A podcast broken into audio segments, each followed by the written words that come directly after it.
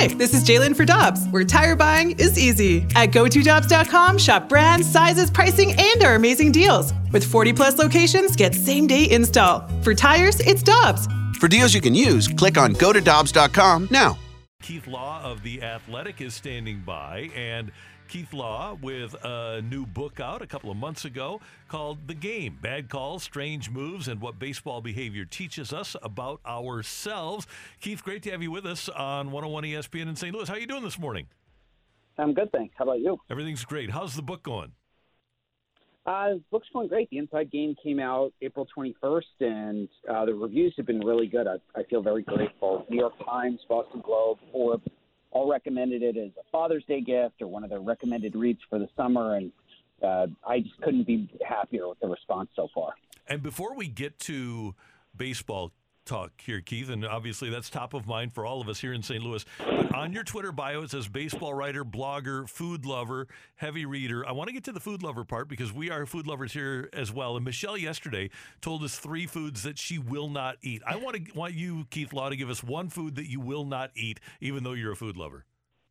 I hate raisins. I absolutely despise raisins. I always have since I was a kid. Um, there's nothing more disappointing than biting into what you think is a chocolate chip cookie or an oatmeal chocolate chip cookie and finding out those are raisins. It's disgusting. I eat almost everything. Other than stuff I can't eat for health reasons, I will eat pretty much anything. But raisins are an absolute deal breaker, and even worse, golden raisins. That's a, that is just somehow they, they couldn't make raisins worse, except they did. Great call, Keith, because raisins are very polarizing. People either love them or they hate them. I don't think people are very neutral on raisins. No, I agree. I, I'm dead grapes. Just throw them out. exactly.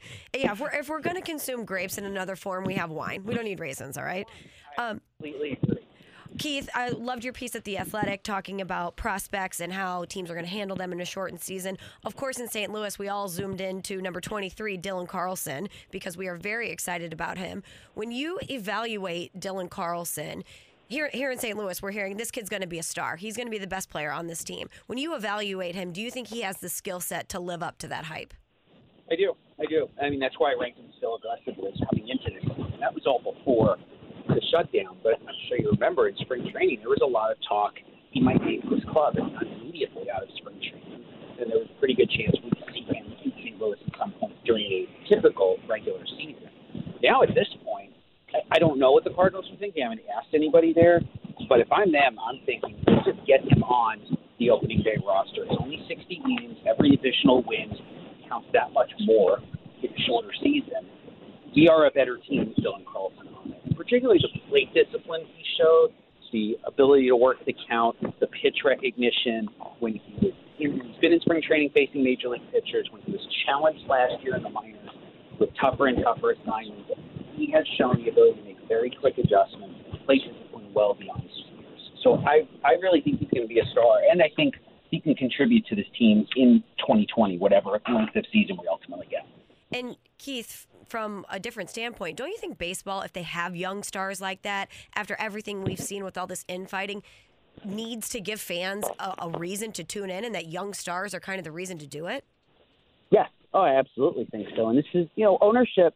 I, I put most of the blame for this fighting this uh, this spring on ownership, trying to back out of an agreement that they had with the players back in March. And this tactic of holding young players down in the minors to manipulate the service time, well, technically legal under the collective bargaining agreement. This is another example of owners essentially taking their self interest over what might be the greater interest of the sport.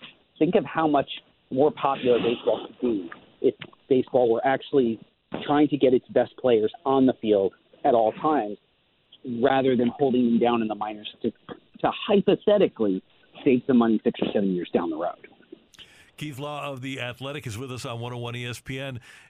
Because we're going to have these 60 man rosters and apparently a lot of churn uh, of the rosters, and you'd think that there will be injuries with only a three and a half week or a three week spring training, who do you think is set up to succeed in a season like this, Keith? Well, I think the good teams will still be the good teams.